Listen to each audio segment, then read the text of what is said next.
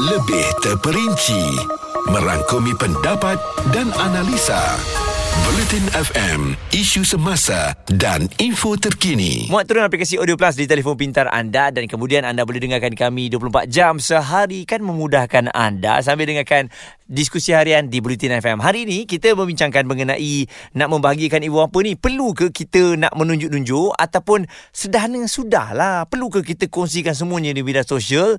Jadi itu persoalannya dan kita ada Syafika katanya dia ada masalah dengan adik-beradiknya betul ke? Oleh kerana nak membahagikan ibu bapa ni Syafika? Saya pengalaman dan benda ni uh, berlaku sampai sekarang jugalah. Hmm. Uh, okay. Uh, dia bermula tiga tahun lepas lah benda ni. Okey. Uh, sebab uh, tiga tahun lepas saya dapat uh, kira macam up- upgrade kerja lah. So, sebelum ni saya kerja biasa-biasa. Tapi Mm-mm. tiga tahun lepas saya dapat kerja yang dekat office.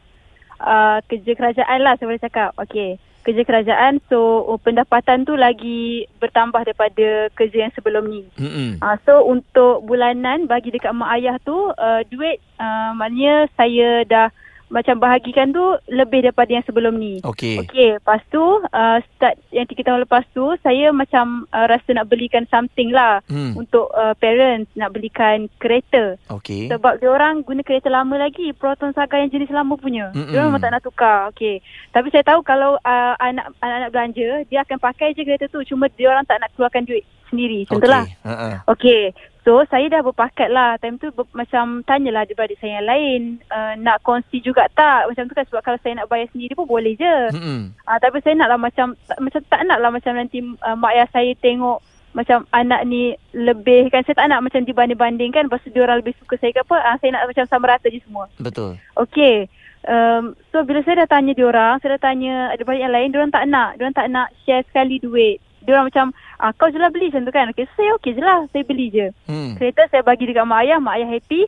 Tapi benda tu macam jadi isu, saya tahu dia orang bercakap belakang saya macam um, mungkin juga mak ayah saya selalu puji ke apa depan dia orang kan. Hmm. Dia orang macam cakap, uh, hmm, dia lah macam lebih-lebih macam menunjuk-nunjuk. Padahal saya tak menunjuk. Saya hmm, macam mana nak cakap sebab Yelah. sekarang ah tapi ah betul. Dah ajak dah hari tu pun kan uh, untuk Ah, sama-sama dah bayar. Dia orang yang tak nak. Lepas tu sekarang dia jadi macam ni. And then Oh. sekarang sampai sekarang ni saya kalau nak bagi apa-apa dekat mak ayah even duit bulanan pun saya kena sorok-sorok. Hmm, dah jadi Ah, masalah sebab pula. Orang ah dia orang akan cakap belakang. So Aduh. Hmm, ah dia orang macam daripada depan baik tapi belakang-belakang tu saya tahulah dia orang bercakap belakang. Mm-mm. Tapi tak Sebab apalah. Pernah terdengar. Syafika, saya rasa apa yang awak buat ni ialah untuk uh, ibu dan juga ayah awak kan. Awak sendiri yang tahu niat tu. Yang paling penting niat kita nak bahagiakan ibu bapa kita bukan menunjuk ya tak?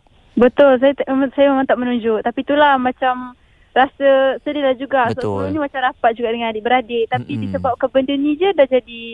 Uh, dan saya pun macam kena pendam je rasa ni kan. Sebab nak gaduh adik-beradik. Macam tu lah. Jadi itu situasinya susah juga eh kita nak tolong ibu bapa kita. Alamak adik-beradik lain beranggapan kita nak menunjuk pula. Nak bahagikan ibu bapa ni. Adakah kita ni suka menunjuk-nunjuk ataupun seadanya. Biar perkara tu orang tak tahu tapi hanya ibu bapa kita saja yang tahu. Kongsikan dalam bicara petang Bulletin FM. Kami kongsikan berita terkini di Bulletin FM Isu semasa dan info terkini